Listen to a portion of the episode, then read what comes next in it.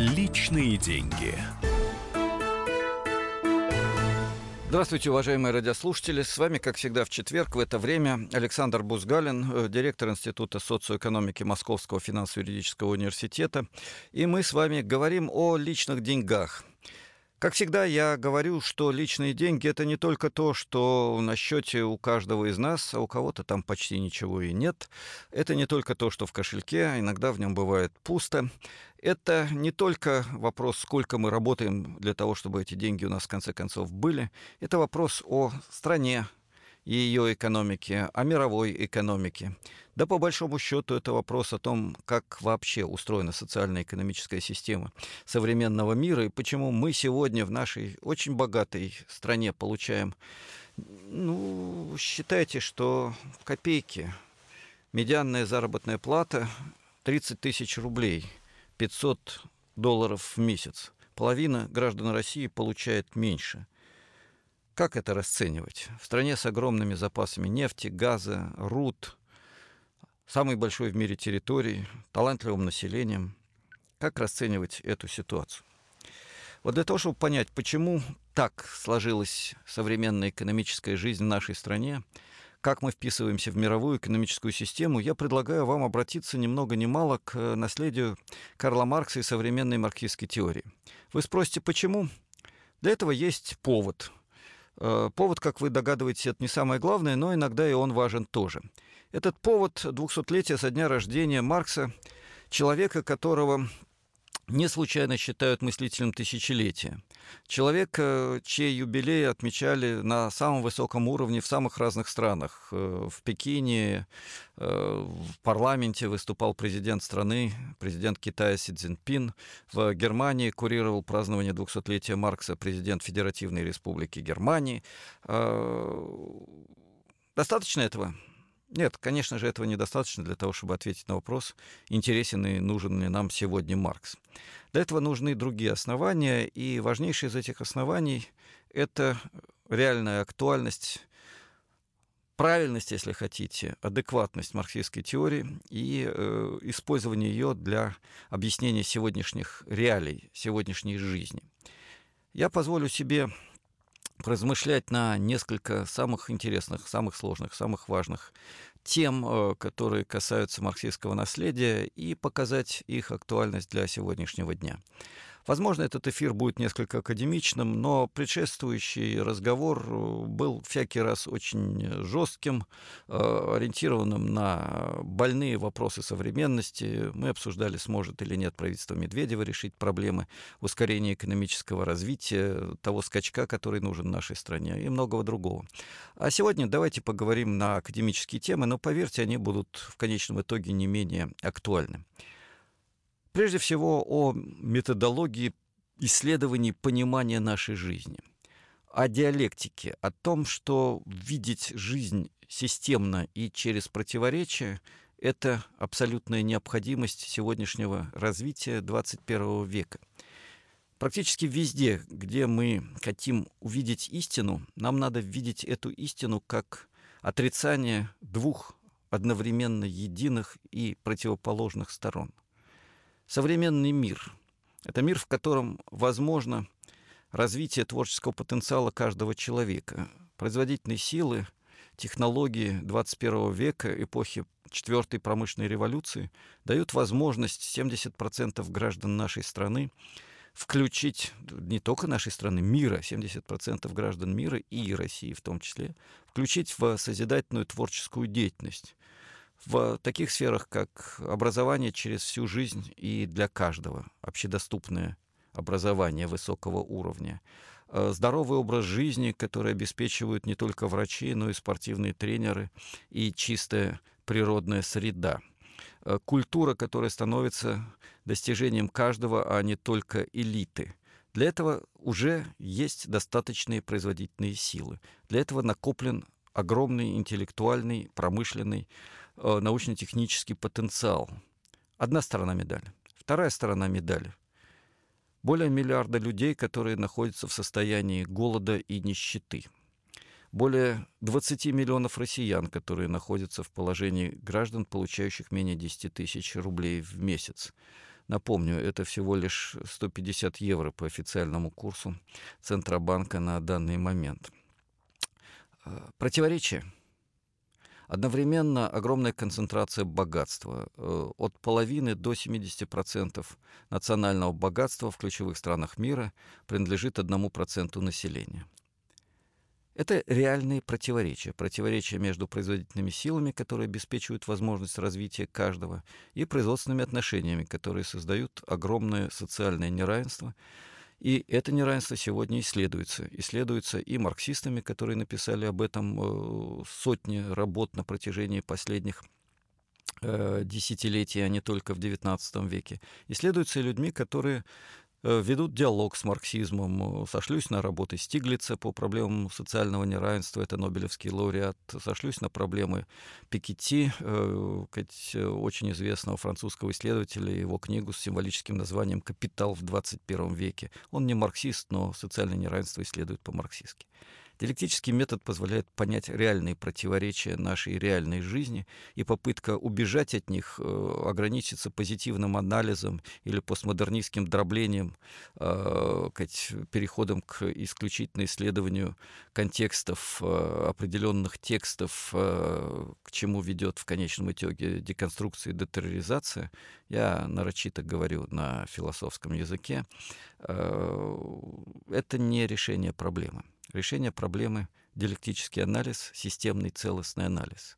В частности, это касается и проблем России, понять противоречия общества, общественного бытия, в частности, экономические противоречия, политические противоречия, противоречия, связанные с социальным неравенством, можно только тогда, когда мы включим системный подход, соединяющий анализ технологий, отношений собственности, отношений складывающихся в социально-классовой структуре общества, отношений в политике, идеологии и так далее. Вот когда мы строим эту целостную картину и всякий раз анализируем противоречия, мы получаем марксистский взгляд на реальность, и этот взгляд сегодня характерен для ученых не только нашей страны, э, но и для ученых Соединенных Штатов, Западной Европы, Китая тех ученых, которые близки к марксистской парадигме или прямо заявляют себя как сторонники этого общественного, этого направления общественной мысли.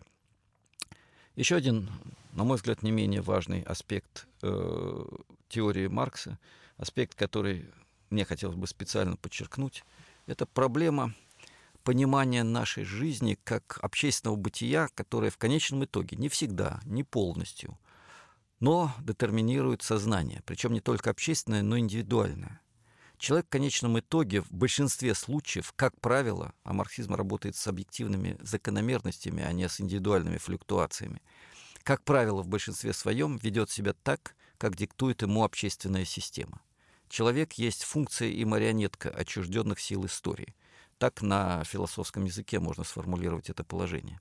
Если переводить его на более простой язык, на язык, понятный каждому, не только профессионалу, но и гражданину Китая или России, Соединенных Штатов или Германии, то окажется, что в экономике, основанной на рынке и капитале, э, человек будет стремиться к максимизации потребления вещей, товаров, к увеличению денежного дохода, к накоплению денежных ресурсов, к оценке окружающих, а в конечном итоге самого себя при помощи денег и возможностей прироста этих денег. Денежный фетишизм и фетишизм капитала как самовозрастающей стоимости, как денег, которые превращаются в деньги с приростом, это реальности нашей эпохи. Это то, как устроено индивидуальное сознание, определяемое общественным бытием. Не всех, не каждого, не во всех случаях, но, как основная тенденция, именно так – не случайно в этом контексте появление феномена человеческого капитала, который говорит, что человек есть капитал, и я стою столько-то, а хочу стоить больше. Что это? Это общественное бытие, капиталистическое бытие, которое определяет индивидуальное сознание, превращающее человека в разновидность капитала. Давайте мы здесь поставим многоточие и посмотрим, не так ли мы видим себя с вами, уважаемые радиослушатели. Личные деньги. Проблемы, которые вас волнуют. Авторы, которым вы доверяете. По сути дела, на радио «Комсомольская правда». Егор Холмогоров. По понедельникам с 7 вечера по московскому времени.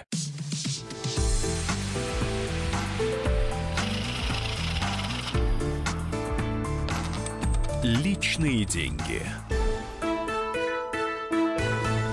Мы продолжаем наш эфир. Э, программа «Личные деньги». С вами Александр Бузгалин, директор Института социоэкономики Московского финансово-юридического университета. И мы с вами говорим о наследии марксизма, наследии Маркса, э, о современном марксизме, марксизме 21 века и о том, э, насколько эта теория позволяет или не позволяет решать актуальные проблемы нашей с вами жизни, нашего с вами индивидуального бытия и индивидуального сознания, и насколько эта наша личная жизнь определена общественным бытием. Тому название программы «Личные деньги», наверное, навевает э, уже некоторые ассоциации.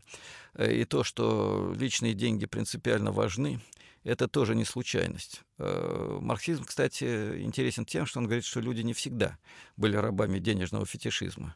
Еще 150-200 лет назад в России подавляющее большинство э, крестьян, а это было 80% населения, жили в патриархальном обществе, где крестьянин денег не видел практически всю свою жизнь, а если видел, то какие-то копейки иногда, когда отправлялся на ярмарку один-два раза в год. Основная жизнь протекала вне денежного и товарного фетишизма, подчинялась традициям и сказать, э, конюхам, которые пороли крестьян, если те не выполняли назначенный урок барщины или не сдавали вовремя оброк своему барину.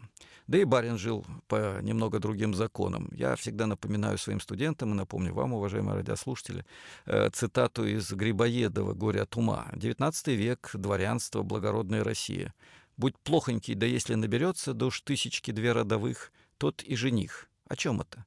О том, что благородным, достойным женитьбы, прекрасным человеком является тот, у которого есть э, как минимум две тысячи рабов. Есть две тысячи девок и мужиков, которых можно пороть на конюшне и продавать как скот. Благородный человек. Нет, недостоин женитьбы на моей дочке или, соответственно, э, чего-то другого э, достойного уважения. И это Россия, развитая страна, это 19 век. Люди были разными, общественное бытие было разным, и оно определяло разное сознание, разные ценности, разное поведение людей.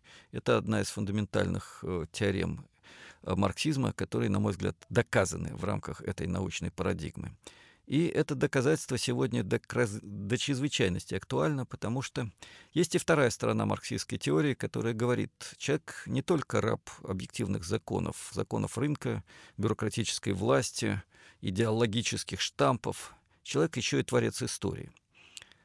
Одни, столкнувшись с объективными законами, подчиняющими их э, товарному фетишизму или власти капитала, э, слепо следуют даже не осознавая своего подчинения этим э, законам, этим трендам. Другие анализируют их и понимают, что есть альтернативы, возможно, другое течение истории. И об этих альтернативах говорит и классический, и современный марксизм. Об этих альтернативах говорилось на э, огромном международном форуме в Пекине на форуме «Маркс 21 века» в Московском государственном университете, на левом форуме в Соединенных Штатах Америки, где собралось более двух тысяч э, ученых, общественных активистов, предлагающих другую повестку дня – кстати, не настолько уж странную диссидентскую, как не покажется это неожиданным для Соединенных Штатов Америки.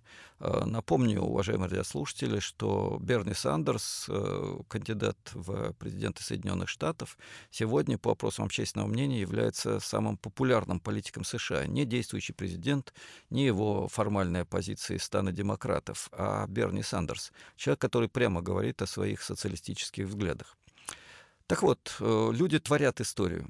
Э, знаменитое положение Маркса, философы различным образом объясняли мир. Задача состоит в том, чтобы изменить его.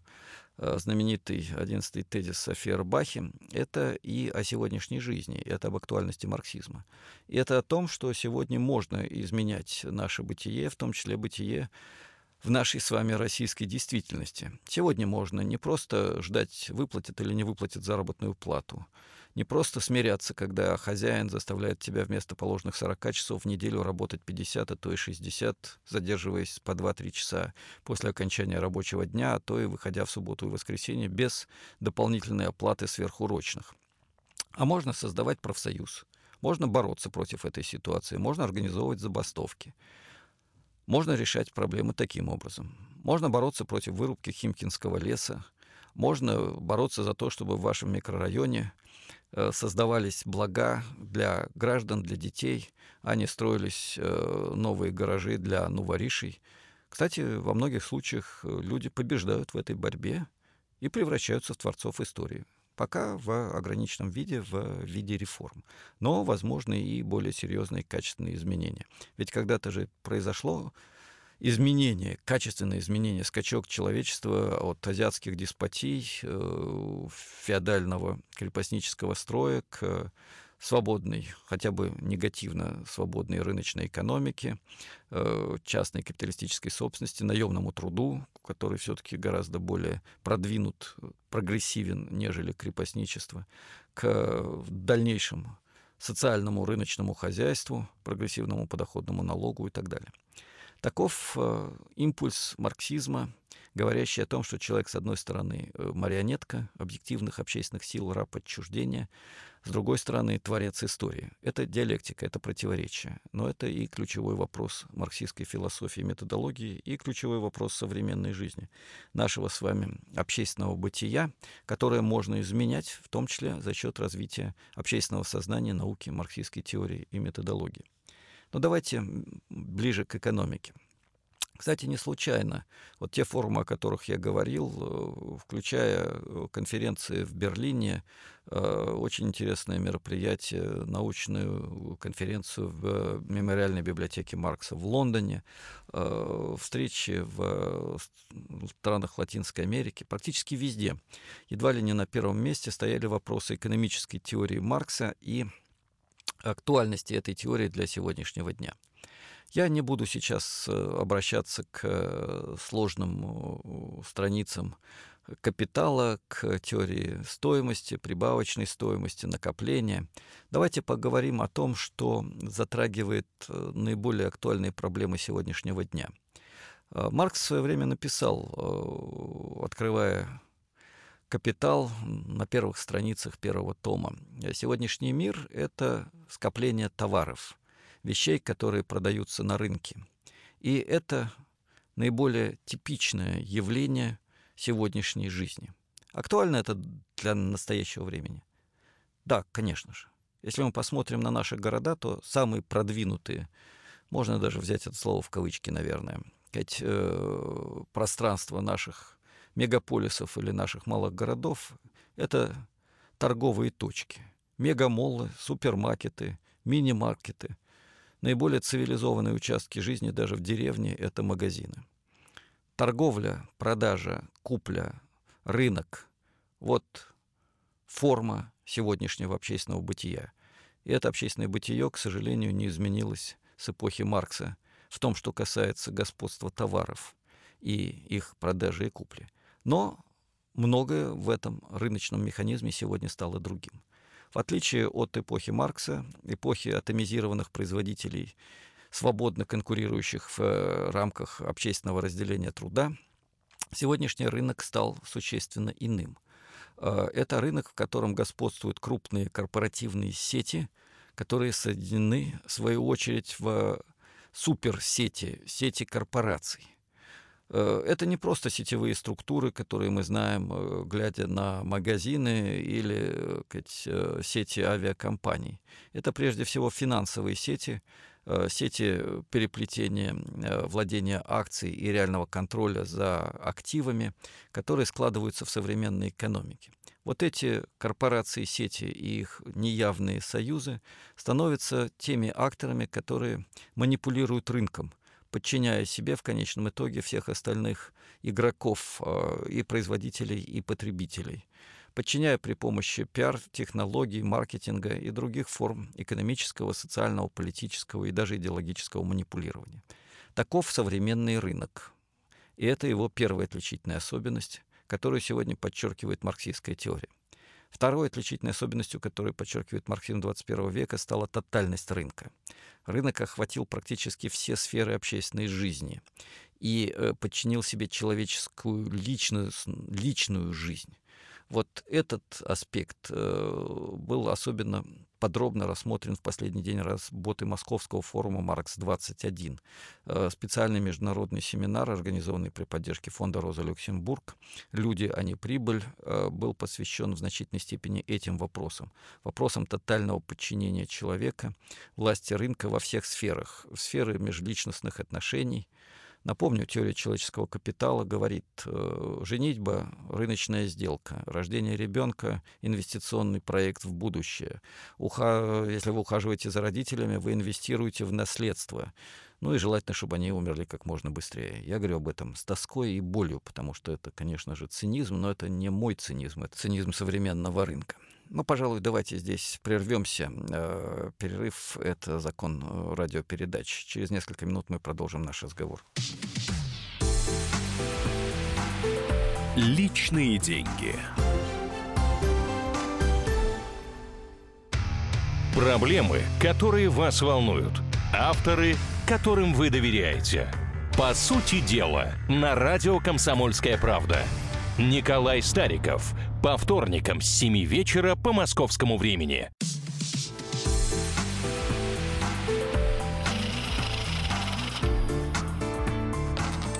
Личные деньги. Мы продолжаем передачу «Личные деньги». У микрофона Александр Бузгалин, директор Института социоэкономики Московского финансово-юридического университета. Мы говорим с вами об актуальности современной марксистской теории, марксистского наследия, актуальности для понимания проблем экономики, личной жизни в 21 веке, для понимания общественных закономерностей общественного развития, которые затрагивают каждого из нас – Сегодняшний эфир носит несколько академический характер, я вас предупредил об этом, уважаемые радиослушатели, но иным и не может быть разговор, который требует серьезного анализа того, что есть в окружающем нас мире и понимания, как мы можем и, если хотите, должны жить, следуя императивам общественного прогресса. Ну, вот видите, какое заумное философское изречение э, профессора, э, кстати, у микрофона профессор, так что терпите. Э, переводя все это на простой язык, мы говорили с вами во второй части эфира о том, что сегодняшний рынок стал тотальной властью, подчиняя себе человека практически во всех сферах жизни. И я говорил с болью о том, что сегодняшнее господство капитала превращает человека в капитал, в человеческий капитал. Мы выбираем э, наши траектории жизни, женитьбы, э, рождения ребенка, ухода за родителями, образования, ориентируясь на максимизацию денежного дохода, на получение наследства от родителей, на то, чтобы, э, закончив университет, получать побольше заработную плату, а в идеале не только заработную плату, но и прибыль. Исходя из этого строим свою жизнь. И это тотальность рынка. Более того, сегодняшний рынок, и это уже марксизм 21 века, о чем говорилось на форумах в практически всех странах мира, где проходили э, различного масштаба мероприятия, посвященные 200-летию Маркса. Э, сегодняшний рынок — это еще и рынок симулякров, рынок, на котором производятся знаки, а не полезные блага. Впервые об этом э, заговорили французские э, ученые, близкие к марксизму, в частности Бодрияр, э, еще во второй половине XX века, почти 50 лет назад. Сегодня на этой базе создана теория рынка симулякров, и эта теория говорит, сегодня продается не товар, сегодня продается бренд, в котором искусственно созданная симулятивная составляющая важнее, чем реальное качество товара. Сегодняшний, э, ну давайте возьмем пиджак, э, раз уж я профессор, сижу в пиджаке, давайте поговорим об этом. Это прежде всего не стоимость ткани и его пошива, и даже не стоимость дизайнерской разработки фасона. Пиджаки практически не меняются на протяжении последних десятилетий. Это стоимость этикетки, которая пришита на подкладке. И стоимость этой этикетки бренда, э, как правило, в разы больше, чем стоимость самого пиджака, даже если он высококачественный. Сегодня главная стоимость создается не тем, кто шьет, не тем, кто делает ткань. Сегодня главная стоимость создается тем, кто навязывает потребителю этот товар при помощи маркетинга, в частности рекламы, при помощи пиара, при помощи всех тех симулятивных действий, которые заставляют человека поверить. За этот пиджак надо заплатить не 50, а 5 тысяч долларов, потому что у него правильная этикетка на подкладке. Вот этот рынок симулякров, создающий как бы полезные блага для удовлетворения как бы потребностей э, человека, симулятивных потребностей, э, этот рынок сегодня господствует, именно его сегодня э, создает капитал, корпоративный сетевой капитал, о котором мы говорили в первой части нашего эфира. И вот эта теория, пожалуй, одна из наиболее интересных современных разработок марксизма 21 века в области политической экономии. Еще один важнейший феномен, о котором нельзя не сказать касательно современного марксизма, э, теоретическое достижение, о котором нельзя не сказать, э, говоря о современном марксизме, имеет прямое отношение к каждому из нас с вами. Это теория виртуального фиктивного финансового капитала. Звучит предельно замысловато, но на самом деле эта теория говорит о вещах, с которыми сталкивается каждый гражданин каждой страны. Сегодняшние деньги живут в электронных сетях и подчиняются законам движения финансового капитала мира.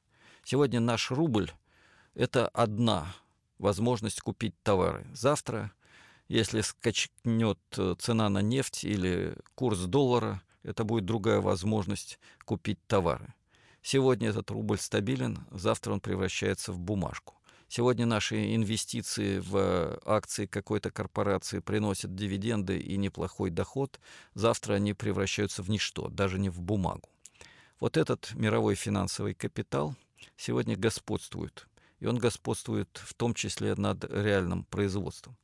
Производственные фирмы, корпорации, создающие автомобили и образовательные услуги, э, сталь и компьютеры Сегодня эти корпорации большую часть прибыли получают от финансовых спекуляций, а не от производства благ, действительно нужных людям.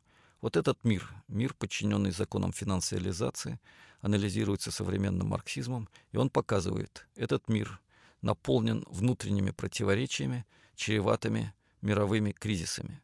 До тех пор, пока государство оказывается способно при помощи крупных финансовых вливаний и активной регулирующей деятельности влиять на потенциал капитала, на накопление капитала, не допускать перенакопления капитала. До этих пор эти кризисы откладываются. Как только государство оказывается неспособно оказывать регулирующее воздействие или в силу, или в силу неолиберальных установок отказывается от этого воздействия, мировой финансовый кризис приходит, и становится реальностью. Так произошло в 2007-2009 году, когда гиперреализованная угроза мирового финансового экономического кризиса стала реальностью. Так может произойти в любой момент сегодня, потому что мир вновь живет с огромным перенакопленным, спекулятивным, никому не нужным финансовым капиталом, наполнен финансовыми пузырями. Лопнуть они могут в любой момент, как только государственное воздействие перестанет хотя бы немножко контролировать эти переполненные газом и очень тоненькие финансовые пузыри, завязанные на всю экономику. Точнее, наоборот, вся экономика, завязанная на эти финансовые пузыри, может лопнуть фактически в любой момент. Ну и, наконец, последний аспект, о котором мне хотелось бы сегодня рассказать, говоря о марксистской теории. Это проблема собственности в интеллектуальной сфере. Обычно в связи с марксизмом размышляют исключительно о собственности на средства производства, понимая под ними станки, фабрики, здания, товары. Сегодняшний мир другой. Сегодня главное богатство создается творческой деятельностью, а творческая деятельность, она производит не сказать, машины и оборудование. Она производит э, теории, она производит формулы, она производит программы, она производит книги, стихи, она производит культуру. Она производит то, что имеет форму информации. И вот здесь встает вопрос о собственности на информацию или так называемой интеллектуальной собственности. И сегодняшний мир оказывается перед развилкой. Интеллектуальная частная собственность с одной стороны, собственность каждого на все с другой. Вот об этой второй стороне медали, собственности каждого на все, я хотел бы сказать особо. Само понятие основывается на теории всеобщего творческого труда Маркса, который 150 лет назад писал о том, что будущее общество — это общество, в котором творческий труд человека создает культурные богатства. о том, что коммунизм — это пространство культуры, говорил Карл Липкнехт, об этом говорил Владимир Ульянов, об этом писали советские марксисты-шестидесятники, э, Эвальд Ильенков, Наль Злобин, об этом говорит и сегодня профессор Вадим Межуев, об этом написано в «Глобальном капитале» Колганова и Бузгалина. Что это такое?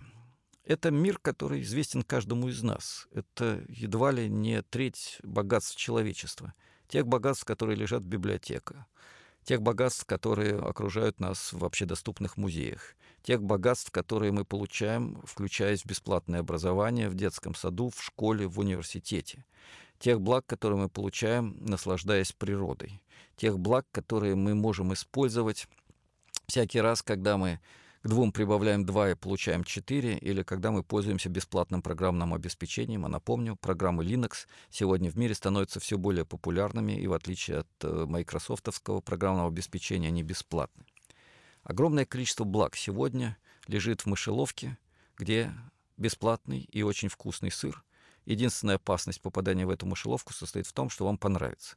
Вам понравится учиться и учить, вам понравится овладевать феноменами культуры и создавать феномены культуры, и вы поймете, что погоня за деньгами — это не та цель общественной жизни, ради которой можно и должно тратить свои усилия, свои жизненные ресурсы. Вот эта теория, теория собственности каждого на все, как продукта э, свободной творческой деятельности ассоциированных производителей, это и классический, и современный марксизм, который приводит к э, выводам достаточно однозначно связанным с э, требованиями экономической и социальной политики и с интересами каждого гражданина практически любой страны мира. Речь идет о простых и понятных вещах. Если мы говорим о том, что культура должна принадлежать каждому, то мы тем самым утверждаем, как минимум большая часть, а в потенциале все образование и воспитание, и просвещение должно носить общедоступный характер и получаться потребителям бесплатно создаваться за общественный счет. То же самое касается такого культурного блага, как э, качество жизни, здоровый образ жизни. Отсюда импульс, императив, необходимость свободного доступа человека к э, услугам здравоохранения, к возможностям здорового образа жизни, это значит стадионам, э, спортивным площадкам, бассейнам и так далее и тому подобное. Это императив свободного доступа человека к благам культуры – и отсюда возможность и необходимость не просто открыть библиотеки, музеи и театры, обеспечив э, символическую цену на эти блага. Отсюда необходимость создания культурных центров, в которых человек сможет включиться в понимание культуры, в культурное творчество. Кстати, отчасти это происходит в наших реалиях. Э, во многих странах, и отчасти иногда даже в России, в некоторых регионах, создаются культурные центры, где ребенок или пенсионер может бесплатно вместе с э, тренером, э, художественным руководителем, драматургом, поэтом включаться в творчество, где он может осваивать современные достижения компьютерных технологий, это реальные практики. Реальные практики некоторых городов России, реальные практики Скандинавии, реальные практики даже Китая. А, вот здесь срабатывает теория марксизма как практический императив для нового качества человеческой жизни. Но, к сожалению, наш эфир подходит к концу, и я должен заканчивать наш разговор о актуальности современного марксистского наследия, обратившись к вам, уважаемые радиослушатели. Читайте Маркса. Читайте манифест коммунистической партии, читайте современные учебники. Кстати, могу похвастаться, у Колганова и Бузгалина совместно с Ольгой Барашковой, молодым исследователем, вышла книга э, «Классическая политическая экономия», где достаточно понятно и четко предложена современная марксистская теория. Есть книга «Социализм. Что такое социализм?» Андрея Колганова, марксистская версия, которая говорит о философии и социальной теории, политической теории марксизма. Читайте, разбирайтесь. Это работы о нашей с вами жизни. А каждом дне нашей жизни, о принципах нашего бытия, о принципиальности нашего бытия. С вами был Александр Бузгалин. До встречи в эфире через неделю. Личные деньги. Проблемы, которые вас волнуют. Авторы, которым вы доверяете. По сути дела, на радио «Комсомольская правда». Дмитрий Потапенко – по пятницам с 7 вечера по московскому времени.